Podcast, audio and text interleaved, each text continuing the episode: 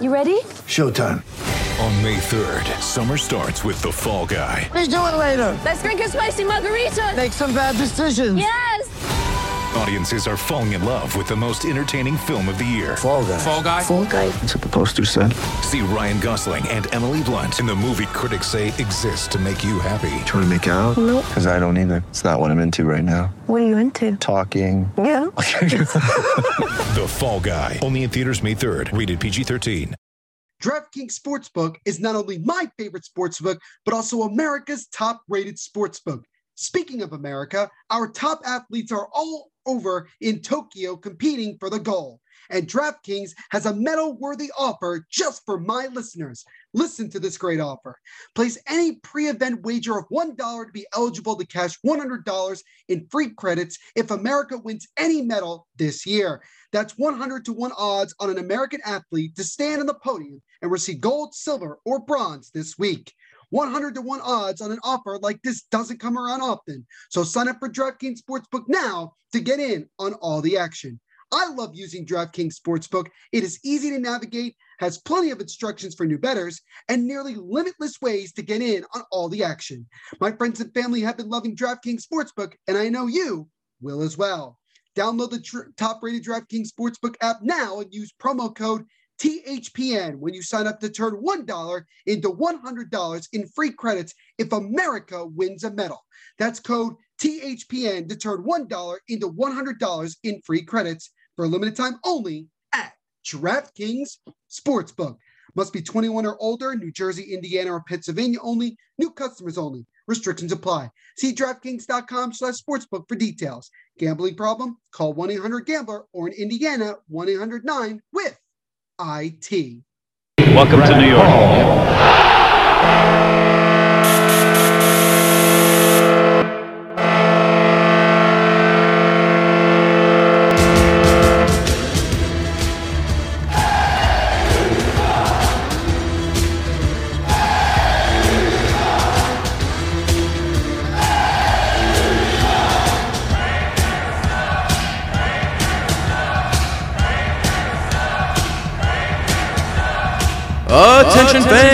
This is the Devil's State of Mind podcast, brought to you by the Hockey Podcast Network. Now here's your host, Neil Villapiano.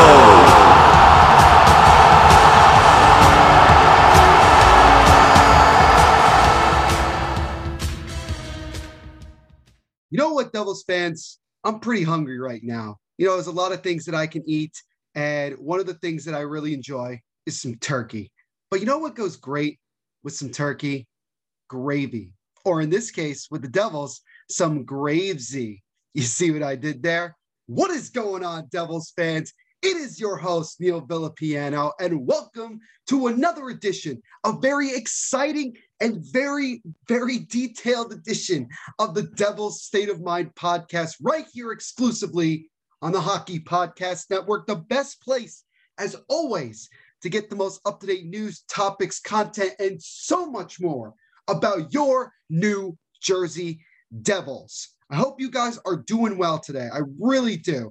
And especially if you're a Devils fan listening to this podcast, you got to be feeling pretty good considering how things have gone the last couple of days here.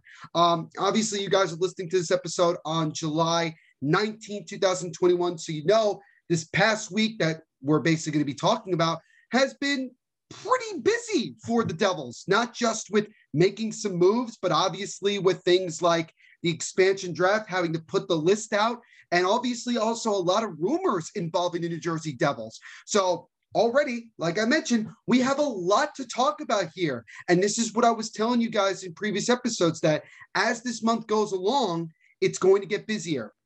And also, this, if you are listening to this on Monday, July 19th, you know this is the beginning of what should be, without a doubt, the busiest week of the entire NHL offseason because we have the expansion draft coming up on Wednesday. And then I believe the NHL entry draft, the you know, the entry draft on Friday. So there's a lot that's going to happen over the next couple of days. And we are going to give you as much of the information and as much content as we possibly can so that you guys are up to date with everything that's going on. So we have so much to talk about. So let's not waste any more time and, drop the puck. So we're going to start with probably the biggest news that we got this entire week involving the Devils. It happened late Thursday night.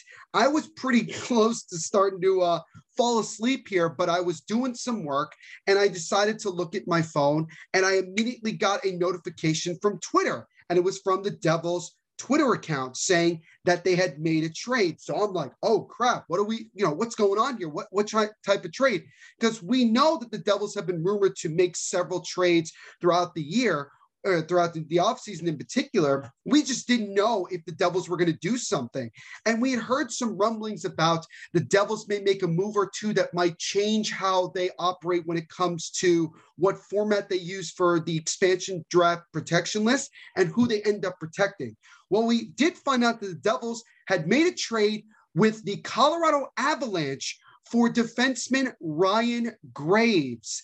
And what's really what's really awesome about making this move is that Ryan Graves is a guy that's going to be one of our top four defensemen. He very well could be one of our number one defensemen on the first pairing. And Colorado was in a very difficult spot where they were most likely going to have to leave him unprotected for the Seattle expansion draft. So instead, Joe Sakic made a pretty smart move on the Colorado Avalanche side of getting some value for Ryan Graves, not losing him for nothing. And the Devils ended up sending the Colorado Avalanche a 2021 second round pick, which is 61st overall. That is the pick that the Devils got from the Islanders. Um, I believe that was in the Andy Greene trade. So that's basically where they got it from a couple years ago. And they also dealt away forward Mikhail Maltsev, which is tough because I actually uh, was pretty impressed by Mikhail Maltsev playing in the NHL for the first time, got himself a couple of goals. And, you know, he's a pretty big forward. And the reason why I'm okay with moving him is simply because we have a plethora of forwards and we don't have a lot of NHL ready defensemen right now. And Tom Fitzgerald had talked about several times trying to make this team better in the now. Not necessarily saying that he's going to sacrifice a lot of top prospects to get NHL talent. It's more of he's just trying to get some talent ready here now to build moving forward. Because again, Fitzgerald said he wants this team to be playing meaningful games in March and April timeframe. And obviously that means also trying to get into the postseason. So I think this is a move that is trying to help the Devils get to that point. Now, let me give you some more information on Ryan Graves. Uh, he's 26 years of age. He scored two goals and added 13 assists for 15 points with 55 penalty minutes in 54 games played with the Avalanche last season and posted one goal and five assists for six points in 10 games during the 2021 Stanley Cup playoffs when they were eliminated in the second round by the Vegas Golden Knights. He led the club in shorthanded time on ice per game, which was three minutes, 18 seconds, penalty minutes, 55, blocked shots, 91, and he was second in hits with 77.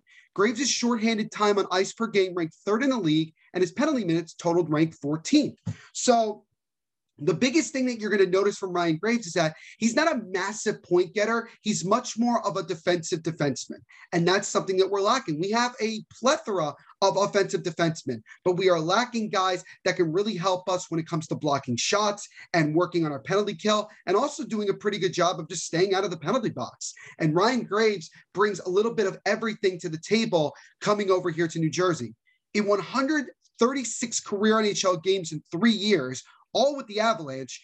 Ryan Graves has scored 14 goals, adding 32 assists for 46 points. So he's four points away from reaching his first 50 career points in the NHL.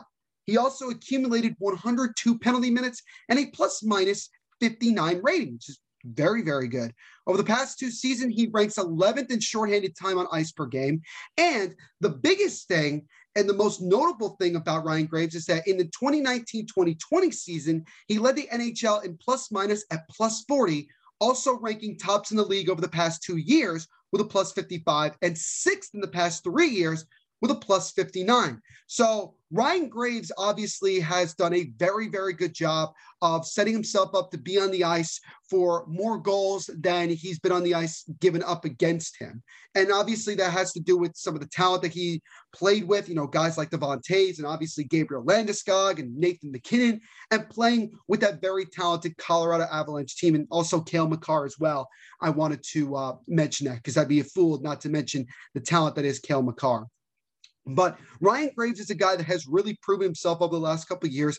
He was originally a New York Rangers draft pick and played in the minor leagues with the Rangers and then got traded. I don't know what the Rangers ended up giving up, but I've spoken to several Rangers fans that say, yeah, that's a move that we've really regretted for the last several years. And now it's going to get worse because he's playing across the Hudson, you know, for the Devils. So this is a guy that is somebody that's really going to help us defensively. And he's 26 years of age, so he kind of fits in with basically everybody else.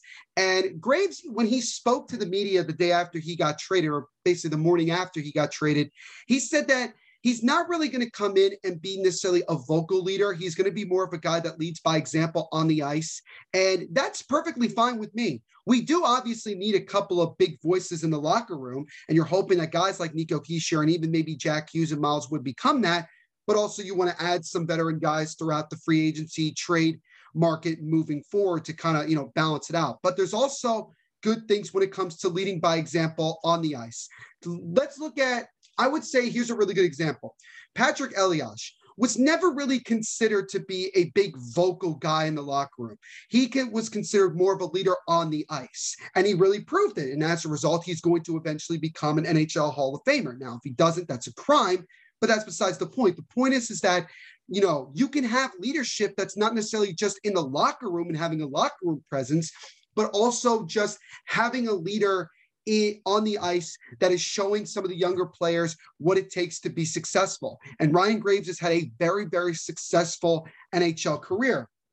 And a couple people pointed out that Ryan Graves has basically earned everything he's gotten so far in the NHL. He's worked his way up through the minor league system and getting to the NHL and proving himself as a top four defenseman. It is very, very, very impressive. And Here's something that I actually found out through the Steve Dangle podcast I was listening to um, earlier when they were talking about Ryan Graves. Ryan Graves is only the second player in Colorado Avalanche history to have a plus 40 or more plus minus. The only other player to do that is Peter Forsberg. So that tells you a lot about the type of player that Ryan Graves is. And obviously, you're talking about a Hall of Fame forward and uh, a pretty talented defenseman. You talk about players of two different positions and two different time frames and things like that. But still, to be in the same category as somebody like Peter Forsberg is a pretty nice thing to be a part of. Uh, some other things here that I want to mention in 25 Stanley Cup playoff games, Ryan Graves has added two goals, seven assists with 16 penalty minutes, and a plus minus of plus 14. So it's very, very good. So to kind of recap this whole thing, I really, really like this move. I know some people are looking at it like, eh, it was kind of a, a hefty price because you're giving up a second round pick and you're also giving up a guy like Maltsev who played in the NHL this year and actually did a couple good things. But I look at it this way. We have talked about before that the Devils are certainly going to be one of those teams that has an opportunity to really take advantage of cap struck teams and to be able to acquire some really good talent that's going to help this team in the now and obviously in the future. And this was just an opportunity that Tom Fitzgerald saw and he wanted to take advantage of. And what's interesting is that when the media spoke to Tom Fitzgerald, he said that they had been talking about Ryan Graves for the past two years. So even before Tom Fitzgerald became the GM of this team, they were talking about Ryan Graves. And so this was the best opportunity for them to get up to get him, and that's what they ended up doing. And another thing is this: I know it doesn't look great that it's a second round pick, but again, let me reiterate this isn't our second round pick. This is the Islanders' second round pick. We still have, I believe, at least one, maybe two second round picks next um, this year. I think actually we only have one, but we didn't give up our own, and that's another advantage of you know piling on draft picks from other teams as well. Is that we can use them to get some talent and not giving up our own draft picks.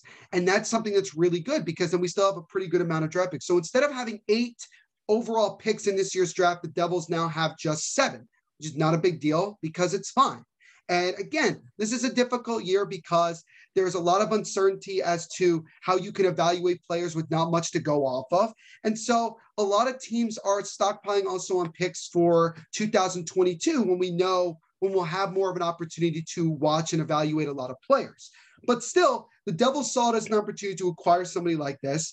And obviously, giving up a guy like Mikhail Maltsev is okay because, like I said, we do have a lot of forwards and we have guys in the system like Alexander Holtz, Dawson Mercer, um, you know, Fabian Zetterlund, guys like that, forwards, even Jesper Boqvist to a lesser extent, who have either had only a little bit of playing time in the NHL or haven't even made the NHL yet and are certainly at a higher level than a guy like Maltsev, even though Maltsev is still very young and it still has a chance to develop into a really good player.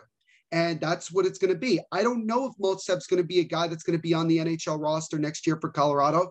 I'd like to see him there, but you know, it might have been easier for Maltsev for obvious reasons to be playing in the NHL this year because of how young, how painfully young we were as a team this past year. So yeah, it does suck to give up a guy like Maltsev. He had a really good relationship with a lot of the guys, particularly PK Subban. And we'll always remember that really impressive goal where he fell, where he was on his knees and he scored against the Rangers in a preseason game a couple years ago. Um, and obviously he added in a couple solid goals this year and, and played relatively well. But, you know, it's part of the business. And you have to, when you have the opportunity to make moves like this, it's very good. So I'm very much excited about Ryan Graves coming here because also I want to say this there is no way that this is the only move the Devils make this entire offseason. And Tom Fitzgerald said it point blank. I remember Pierre LeBrun shared um, one of his most recent articles when he was talking about the Ryan Graves trade. When he spoke to Tom Fitzgerald, he said, Oh, we're not done. You know, ownership. He pointed this out. Fitzgerald said this in public. Ownership has given me the green light to spend as much money as I can to make this team better. That is a big thing that Tom Fitzgerald said that out loud. Now, again, us, us as Devils fans, we have to actually see it to believe it. That's the thing. We have to actually see Fitzgerald be able to do this. And I will reiterate this. Most likely, a lot of the moves you're going to see the Devils make this year are not going to be free agency. It's going to be a lot more trades because right now it's it's going to be difficult to convince a lot of players in free agency to come here when you look at the team and where it's been and where it's trying to go and what the time frame is. So right now you're going to probably see a lot more moves to acquire talent via trades and there's nothing wrong with that because we have a lot of assets. We have a lot of cap space. We can offer a lot to a lot of teams. So that's something to keep in mind. But the bottom line is that this is a very, very solid trade for a guy who's really good defensively, really good at setting guys up, and he's going to be somebody that certainly is going to be a catalyst for the penalty kill to try to improve it 100% because we have to improve that wholeheartedly. And also, like I said, he does a pretty good job of staying out of the penalty box as well. So that's something to keep in mind. So again, to basically recap, the Devils acquired defenseman Ryan Graves from the Colorado Avalanche in exchange for a 2021 second round pick, which is 61st overall that they got from the New York Islanders in the trade for Andy Greene and also forward Mikhail Maltsev. So, welcome to the New Jersey Devils defenseman Ryan Graves. So, now, ladies and gentlemen, comes some even bigger thing to talk about. And that is obviously what we ended up seeing with the protection list for the Devils for the NHL expansion draft. I'm recording this episode on July 18th, 2021. So, actually, about four or five hours ago, we officially got uh, the lists for not just the Devils, but for every team in the NHL. And we're going to start with the Devils. And then what we're going to do is that we're then going to talk about some of the pretty notable names that are at the moment available for the Seattle Kraken to take in the expansion draft. Now, does that mean that some of them are going to actually be taken? There's a chance, but I think there's a slight chance, and we'll talk about that in a moment. But again, let's start with the Devils because that's very important. And I didn't really have a chance to talk about my predictions for what I think the expansion draft um, list, protection list was going to be. I did post it on Twitter at Devil State yesterday on Saturday, you know, obviously before. And I tried to stay up to date as much as possible throughout the day yesterday to see if the Devils were going to make any moves because the Devils and every other team in the NHL had to have their expansion draft list in by 5 p.m. And the trade freeze and obviously the player signing freeze was around 3 p.m. Eastern time. So once we got to about 3 p.m. and you know, obviously there were some trades that were made before that kind of lingered on until about 4:30. We, you know, once that we got to that deadline, then no other moves could be made, and these rosters had to be set at least for the next couple of days. I believe the trade freeze and everything um, ends around, I think I want to say the 22nd, so not till Thursday. So for the next couple days, it's going to be pretty quiet um, as Seattle will prepare themselves for what who they're going to end up taking from every team. I also did find out that I believe the Devils are going to be the 10th team that the Seattle Kraken are going to be taking a player from. Don't know how exactly you get to that point, but it's fine. So it'll be interesting to see who the Kraken take, and we'll talk about that in just a second. But you know, we did find the list, and here is the official Devils protected list for the expansion draft. The forwards are as follows: Nico Hischier, Jesper Bratt, Janne Kuokkanen, Michael McLeod, Pavel Zacha, Yegor Sharangovich, and Miles Wood. To be honest with you, not much of a surprise at all, at least talking from my perspective, because that's basically what I, I thought was going to end up being the case from the forward group. Defensive group, because again, the Devils went seven, three, and one. That was the format they went with seven forwards, three defensemen, and one goalie. That's basically what they went for. For the defensemen, Jonas Siegenthaler, Damon Severson, and newly acquired Devil Ryan Graves. And goaltender, not a surprise, Mackenzie Blackwood. And so here are the notable unprotected players because it's going to take me a while because there's a lot of other players the Devils have that are unprotected. But here are the notable ones and more or less the ones that are more likely to be taken by Seattle. PK Subban, Will Butcher, unrestricted free agent Ryan Murray, Connor Carrick, Andreas Johnsson, Nate Bastian, Nick Merkley, and Scott Wedgewood. So those are just some of the notable names here. The only the only controversy that well there's basically there's two I would say well you know there's two things of note to talk about with this. First of all, I'll just say this right up front. The Devils should not be worried about losing any of these guys because quite frankly it's not like we're losing an impact player like when Pittsburgh lost Marc Andre Fleury in the expansion draft. It's not going to be like that. The guy who I would like to hope doesn't get picked, but I wouldn't be surprised if he did, would be PK Subban. And we've talked about it before. If he does indeed get picked up by the Seattle Kraken, the Devils will then be well over $20 million under the cap floor, which could make things even tougher. Which I don't know if that is part of the plan for Tom Fitzgerald, but I'm pretty positive that he is hoping that they don't take him.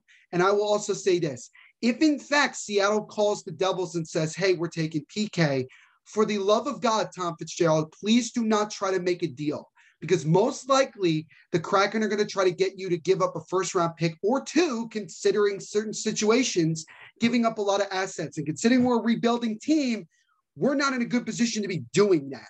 So as much as I would hate to do it, you may just have to let him go. And then you're going to have to make some pretty big moves just to get to where you need to be at the cap floor. But here are the two things that stand out. Number one is obviously Subban. I just pointed that out. The Subban thing is that it's only tough because you know he would help us from his from his contract getting nine million dollars a year would help us make it easier to get to the cap floor. And, and honestly, having him as a depth defenseman is not necessarily a bad idea. But again, his contract comes up at the end of the year. So we're going to have $9 million more in cap space anyway going into the 2022 off season. The only other thing is simply that, that you know, with, with regards to three players, Nate Bastian, Michael McLeod, and Andreas Johnsson. Because here's the thing McLeod got signed earlier this week to a two year contract. Um, and that's something that I should mention really quick. Obviously, McLeod got re signed to a two year deal. Jonas Siegenthaler got re signed to a two year deal as well. So the Devils made a couple of signings this past week as well to kind of prepare themselves for this expansion draft. Um, so yeah, McLeod's there. And then you have Andreas Johnsson. And here's the thing about Johnsson. And I was pretty critical of him throughout the year. But then once I really started talking to other people and we started to evaluate everything, he really struggled with number one, just trying to find a place on this team. It's a new team and everything like that. And also, he was one of the many players on this team that dealt with COVID. And I think him having COVID and the after effects of it, I think prevented him from maybe playing to the level that he can play at.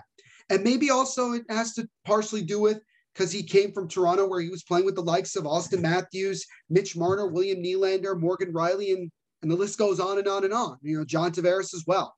Um, I still think that Johnsson deserves another opportunity. And I remember talking to uh, Trey Matthews from Locked On Devils. And if you haven't checked out that episode yet, go check out the previous one where we had him on. Absolutely great guy. Um, and again, thank you to Trey for coming on. We really appreciate it.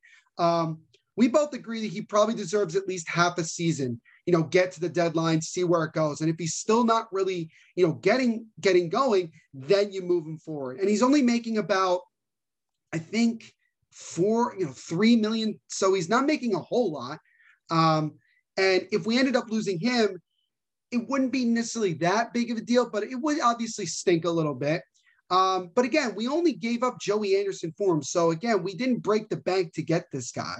You know, this was again another case of taking advantage of a cap strap team and making a move. That's basically what you saw uh, when we got Andreas Johnsson. And yeah, he really did struggle a, lot of the year to get going. And there were times where he got benched by Lindy Ruff for, you know, a period, a period and a half, you know, even just half a period. And that was clearly showing that he was struggling to fit in. Uh, but yeah, it would suck to lose him as well. And so that was probably the most difficult thing. You know, who do you protect in that situation, Bastian, Johnsson, or McLeod? And some people will argue to say, well, it should have been Nate Bastian because he was one of the top guys in the NHL when it came to hits. He's a physical guy, and we don't have a lot of guys that are physical on this team, at least at the moment. And I agree with that. And yeah, I feel like when it comes to some of these players, he might be the most likely guy from this list of guys, uh, notable players, that could actually be taken. But again, it also depends on what the Seattle Kraken take from the nine teams prior to the Devils, because that also changes it as well. And I'm sure they're going to go through some mock drafts and then they'll have a, a pretty much go to plan from there. And that's where also I think the Devils could be active because they might be able to take advantage of some other teams that have left some guys unprotected and maybe they make a move or two. I don't know. It's going to be very interesting once we get to that point. That's something to keep in mind. But looking at these guys, um, really, honestly and truly, there's going to be a little bit of sadness regardless of who gets taken. Um, but I would look at it this way. Uh, the guys that I would be the most okay with losing are probably Will Butcher uh, and probably Nick Merkley, even though I felt like every time Merkley got inserted into the lineup, he was a good energy guy. The reason why, and also obviously Scott Wedgewood, if they somehow decided to take him, which I would I would be really, I would be scratching my head if that was the case. Um, but again, it all depends on what happens with what Seattle wants to do and what they do with those first nine teams they pick from first. But the reason why I'm okay and I'm actually really cool with Michael McLeod being protected is simply that he proved himself that he's a, he could be a regular NHL player. Once he finally got his first NHL goal, he really became a good energy guy. He built off some good chemistry with obviously his best friend and Nate Bastian. And we need some energy guys on this team. And a guy like McLeod, a guy like Miles Wood, they do bring that. And we do have room to acquire some physical guys, some vet guys that could be like that and moving forward. Um, and we could very well still keep Nate Bastian because again, they're only going to pick one player from our team. So it's not like it's not like we're losing several guys here on this roster. Um, so that's the that's the way I look at it. We, we have moves here, and McLeod proved himself. So did Nate Bastian. I'm not saying he didn't, but you know, McLeod can bring some some more offense than Nate Bastian can't, but Nate Bastian brings more physicality. It's a very difficult thing. That was probably the most difficult choice that basically Tom Fitzgerald had to make when it comes to this list. Uh, but I would say if you spoke to most Devils fans, for the most part, other than the things I mentioned, this list is fine. We're not losing anybody of major significance. And I'll mention really quickly that guys like Ty Smith, guys like Jack Hughes, because I think they're on um, their entry level contracts and things like that, they were ineligible for the expansion draft, so they didn't have to lose. So we're we're not losing any of our main prospects or anything like that. Um, you know, so that's the that's the good thing here. So at the end of the day, I am pretty much perfectly fine with this list, and it'll be very interesting to see who gets taken by Seattle. I think if I'm going to make a prediction, I think it's going to basically be a toss up between PK Subban, Andreas Johnsson, and Nate Bastian. And out of those three guys, I think actually it might be PK Subban because of the because of the marketing ability, and he could really bring you know some excitement to um, to Seattle.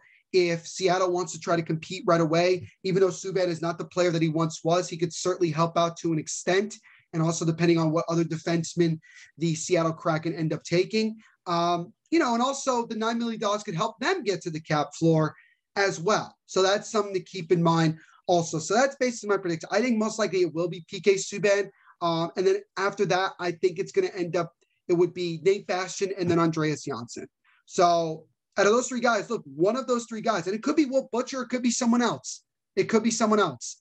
Um, there's going to be a lot of talking points going on over the next couple of days to see what ends up being the case. And then obviously, when Wednesday comes around, we will officially know and we will certainly talk about it as well. So that is the Devils' protected and unprotected lists for the 2021 Seattle Kraken expansion draft.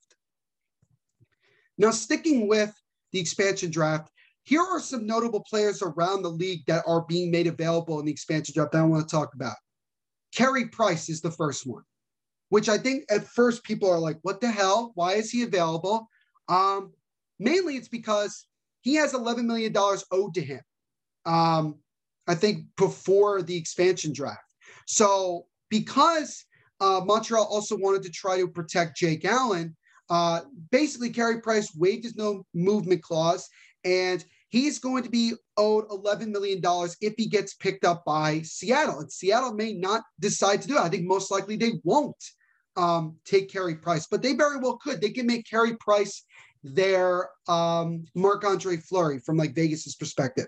And then obviously also if they do take him, they could get a pretty good amount from Montreal for Montreal to be able to bring him back. And I think also if Montreal then trades back and gets Price back, he would only be owed $5 million, which would be a lot more, which would be a lot easier for Montreal to keep away. But Carey Price is one.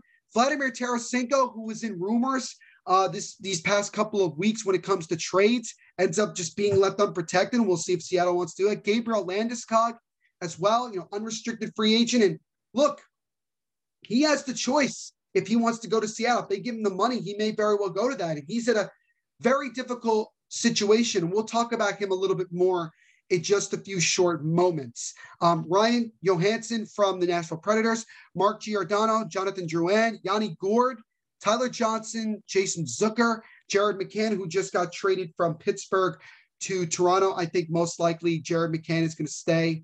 Um, in Toronto. I don't think he's going to end up going anywhere. Uh, I think most likely from Toronto's perspective, it's going to be in. It's going to end up being Alex Kerfoot that gets taken, but we'll see. Uh, Kaapo Kähkönen, uh, the goaltender from Minnesota, Jonathan Quick, Shea Weber, and because of Shea Weber's injury, that could very well prevent him from playing hockey ever again, is obviously on there. Matt Duchene, uh, New Jersey native James Van Riemsdyk, Jakub Voracek, Matt Murray, Ben Bishop, and Max Domi.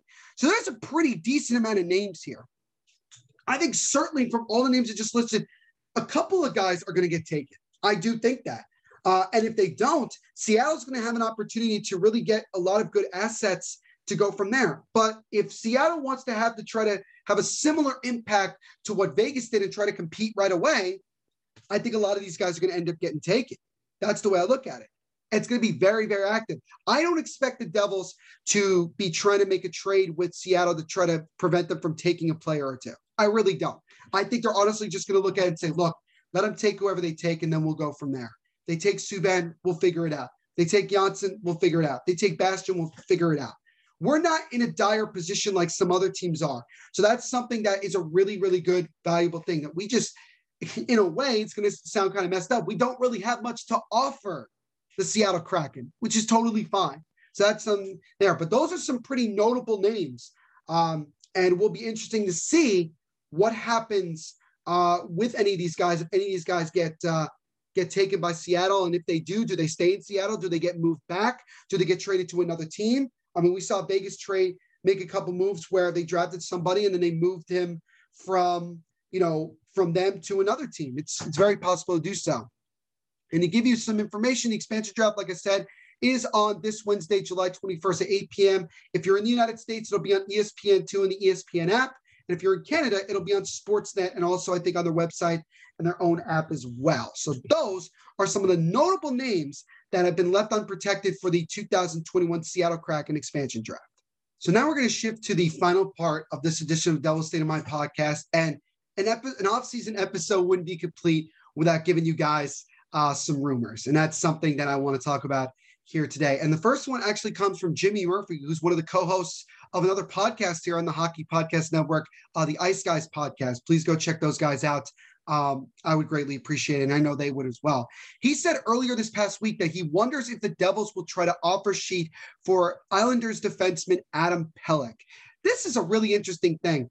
And this obviously came out prior to when the Devils acquired um, Ryan Graves. So maybe now it's not as likely as maybe it was before. And it's obviously difficult to make a decision to do an offer sheet uh, because you know that you're going to have to give up some pretty hefty assets. And depending on what money they would give him, it could be a first, it could be one first, one second, one third. It could be two first, a second, and a third. It could be a lot of things that could be very difficult. And at the moment, right now, you know, obviously Adam Pelech is a restricted free agent. I think I'll say this right away. I think most likely Pelech is going to stay with the Islanders. Um, that's the way I look at it. They just traded Nick Leddy. um, so they moved on from him. They finally got rid of uh, Andrew Ladd's contract, so now they have some more money to work with, and they have to make a decision with that. And they really can't afford to lose somebody like Pelech, who's one of their top two defensemen right now. But when you look at Pelech so far, um, you know, in his NHL career, he's done pretty well. Uh, 17, 18, he had three goals, 16 assists. Next year, five goals, 16 assists, a goal and eight assists the next year. And then this past year, four goals, 10 assists. He's not a, an offensive defenseman, much more of a physical defensive defenseman, but a guy that could be a catalyst for your power play, want to be going to be one of your top penalty killers. The only the, the biggest issue for me, other than obviously the assets you have to give up to acquire a guy like him, is simply that he's a left shooting defenseman, and we're pretty good on the left side. We need to focus more on the right side of the defense. It obviously doesn't hurt to go out and get more talent on the left side. But I'm just saying, you don't want to stockpile it where then you're in a position where you have some young guys that are getting their growth stunt because they just can't get up to the NHL because of the players that we have right now.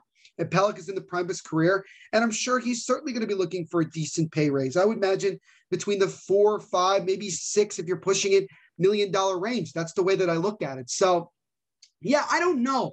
I doubt now because, like I said, the Ryan Graves trade happened. I doubt that that they're going to even be thinking about it. But you never know. Things could definitely change moving forward. It's always good to keep in mind.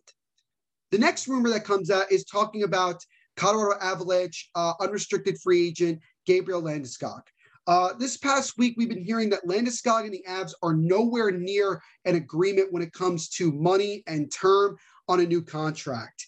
And it seems more and more likely, especially because Landeskog was left unprotected in the expansion draft, that he's probably going to end up testing free agency when it comes out 10 days from now on July 28th. Uh, I think that's going to be the case. He actually, Gabriel Landeskog, put out a list of six teams that are on his wish list of teams he'd prefer to go to. Um, you got the Tampa Bay Lightning, the two-time defending Stanley Cup champions, the Vegas Golden Knights, the Toronto Maple Leafs, the New York Islanders, the St. Louis Blues, and the Florida Panthers. Let's just take a moment to look at those teams and talk about their salary cap situations because I think it's something to keep in mind. Let's start with the Tampa Bay Lightning. At the moment, they have no salary cap space at all. So that goes out the window for them unless he takes a one year deal, which, considering Taylor Hall did that with the Sabres, wouldn't be necessarily that, that surprising. The Toronto Maple Leafs. Toronto Maple Leafs have about $6 million in cap space. They have some things they have to work out as well. I mean, they certainly could give him a pretty decent contract, maybe a contract for $5 million, or if they make some more cap moves, maybe a seven or $8 million offer for one year. Very, very possible. Then you have the New York Islanders, who are actually, I believe, at negative cap space at the moment. So they're into trouble. The Florida Panthers have about, basically, they have about like $11 million in caps. That's pretty good, but not to what um, Gabriel could get. The St. Louis Blues, they're the closest team, in my opinion, that could actually give him a long term deal. So, why am I bringing this up? I've mentioned before that obviously the Devils could easily give him the money and term that he wants.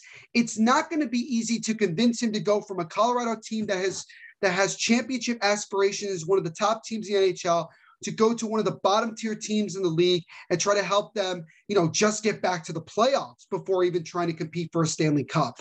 So I think again, it's most likely that Gabriel Landeskog will not be even interested with the Devils. He's already made a list of six teams that he preferred.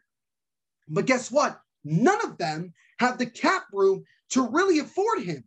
And so that to me is a problem. So I kind of look at it like, you know what? If I was Landeskog, I would really try to work out a deal for a year or two where he can make a decent amount of money uh, right away and then try to test free agency again when things are opening up. But the problem is, is that there just isn't money out there with the with a lot of the teams that are good at you know are stuck in cap hell for the most part and with the salary cap staying where it is for the next you know having a flat cap for several more years it's just going to be really difficult. So unfortunately for landeskog he's in a pretty tough position um, and it'll be really it, it's going to be interesting to see what transpires down the road. For all we know gabriel landeskog might get a really good deal from seattle and just says you know what? Screw it. Let's go there he might get an offer from someone else and just says, screw it, let's go there. Uh, I know obviously Colorado is going to do everything in their power to make sure that he doesn't leave, but it seems like it's more and more that he's going to end up going. But I will talk about it from the Devils' perspective. Unless the Devils, uh, unless Landeskog really looks at the Devils' offer and it's the best one on the table, and we don't even know if the Devils are even interested in Gabriel Landeskog, which I mean, I would feel like they should be considering he fits one of their needs, but you never know. Um, unless Gabriel Landeskog really sees the Devils offer as the best one and takes it, the chances are very slim. I said it before and I'll say it again. The best way the Devils can convince free agents to come here is to start making some trades to get some quality players in here and move forward and show progress. And that way you can convince them not only from a financial perspective, but also from a perspective of you can come here and be that that piece that helps us get over over the top to becoming a Stanley Cup contender. So that's something there. But all the six teams that uh, Landeskog wants, unless he takes a one year or even two year deal with very little money, well below his value, I, I don't really see how the hell he's going to be able to get any sort of money from any of these teams, any decent amount of money. So, yeah, ladies and gentlemen, I, it's going to be Landeskog's situation is going to be interesting. It's going to be very, very interesting. So now let's move to the next rumor. And this one definitely involves the Devils. And it was from Elliotte Friedman earlier this week on his 31 Thoughts podcast. Uh, somebody mentioned, or it was in one of the, it was in the part where basically he was answering questions from fans, and somebody point, said, any Devils related news. And he, this was obviously before the Ryan Graves trade. Uh, so that's something to keep that that's something that uh, keep in mind. But Elliotte Friedman said that he wonders if the Devils would be interested in one of Marc Andre Fleury or Robin Lehner for a goaltender um, from the Vegas Golden Knights. He also did mention again about the Devils would only move the fourth overall pick if they got a young defenseman. He also heard that apparently there was somewhat of an offer for the fourth overall pick, but that Fitzgerald immediately said no. So it clearly wasn't somebody that was worth that fourth overall pick. And it's a very valuable pick because most likely the Devils will take a defenseman with that pick. So we'll see what happens with that. And we'll talk, we'll probably end up doing a preview or in prediction for the draft uh, later this week. I think that's something to keep in mind moving forward. And we may have a guest on while we do it. We may not. Who knows? We will keep you updated 100%. But let's talk about this really quick with both Marc Andre Fleury and Robin Lehner. Let's start with Marc Andre Fleury. At the moment, he's 36 years of age. He's obviously been in the league for over a decade and a half, three times Stanley Cup. Yeah, three times. I was about to say four, three times Stanley Cup winner. He's been in the finals five different times. Uh, and he just won the Vezina Trophy this past year as the league's best goaltender. So he is in a pretty good, you know, situation with how he's been playing.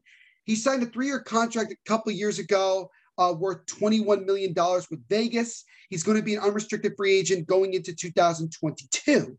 So he's make he's going to be making $7 million this upcoming year. And then you look at Robin Lehner. Robin Lehner is seven years younger than Marc Andre Fleury. He's 29 years of age.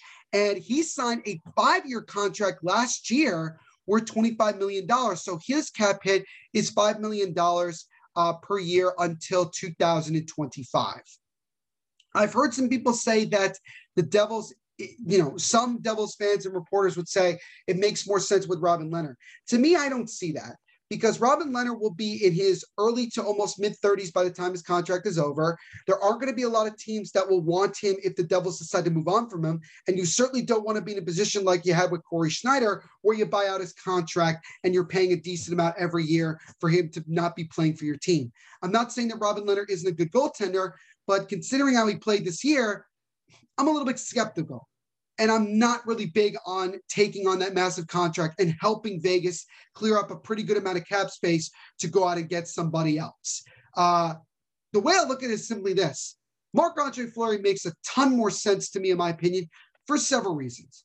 Number one, he only has one year left on his contract at $7 million, which, even if we were to lose PK Subban in the expansion draft, Marc Andre Fleury would help us get to that cap floor. That's number one.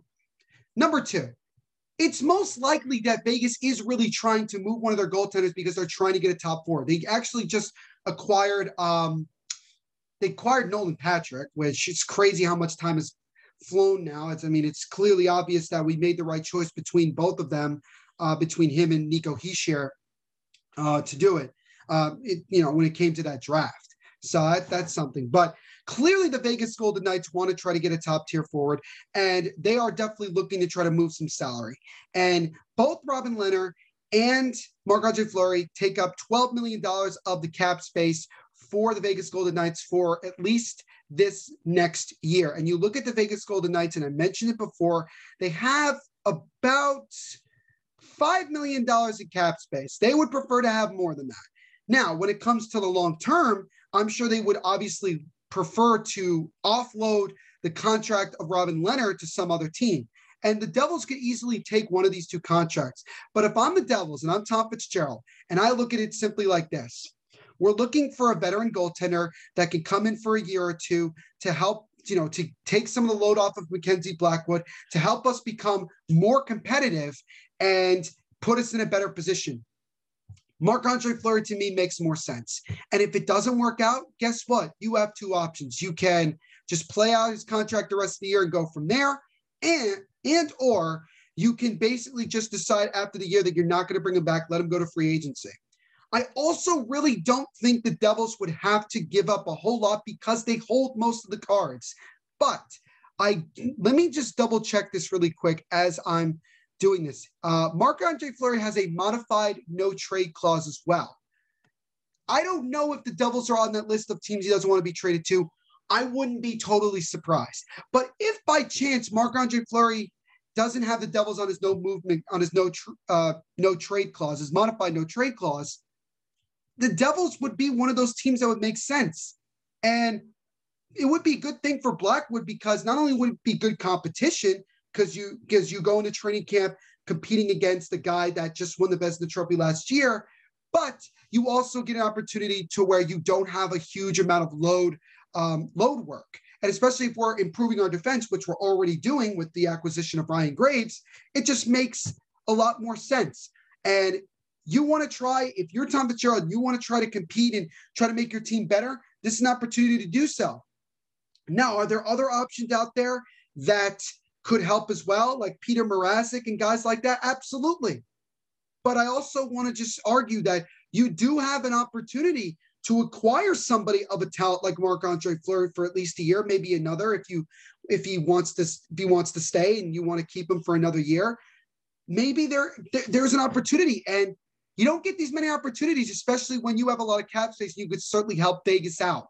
And for the right now, you know, if you're able to take off that contract of Marc Andre Fleury, that increases their salary cap from just 5 million to all of a sudden they have 12 million dollars which can make it easier for them to acquire a top tier forward like let's just call it like it is like a Jack Eichel. If the if Vegas Golden Knights really want to go after Jack Eichel. It's not impossible. I think the Devils certainly give themselves a good opportunity to do something like that. Um, and I think that they should very well call. And I'm sure they have I wouldn't be surprised if they called about it. So that's my whole argument with this. I know everybody doesn't necessarily agree with it, but I really believe that it makes sense. One of one of these guys is certainly going to help us, but I think for the time period and also with the Devils still hoping that maybe one of their other young goaltenders in their system give you know becomes that great one B to Blackwood long term. This makes more sense in the short term. But having Robin Lehner until 2025 is just going to stunt the growth of some of the other goaltenders that we have in the system. So to me, if you're going to make a move for a goaltender with Vegas, Marc Andre Fleury makes way, way more sense. And could it be a Subban situation where maybe he's not as good as he once was, even coming up this past year? Very well, but I don't think it will. I think it makes a lot of sense. And I do expect the Devils to at least call and try to see if they can work out something to try to go from there. It would certainly help upgrade the defense, upgrade the goaltending. It would be really good, in my opinion. So the next rumor that came out was, um, well, actually, the, the, last two are both from um, were both from Dave Pagnotta of the fourth period. And he said that the Devils have been linked to Coyotes forward Conor Garland and Detroit Red Wings forward Tyler, Tyler Bertuzzi. I was going to say Bertuzzi. Bertuzzi. So that's that's pretty interesting. Conor Garland is a pretty pretty solid forward, 25 years of age. Uh, he shoots right. He is a right wing, left wing guy, and he could be a guy that could very well be that goal scoring top six four that can help out Jack Hughes and Nico Hischier. And you're looking at the Arizona Coyotes, and they're clearly making moves. They just traded Adin Hill to San Jose um, on Saturday. Uh, they could be well, very well making some other moves, you know, getting rid of Oliver Ekman-Larsson to try to get rid of his contract. And maybe the sweetener could be Conor Garland. As much as Arizona may not want to do that, it's very well possible that that could be the case.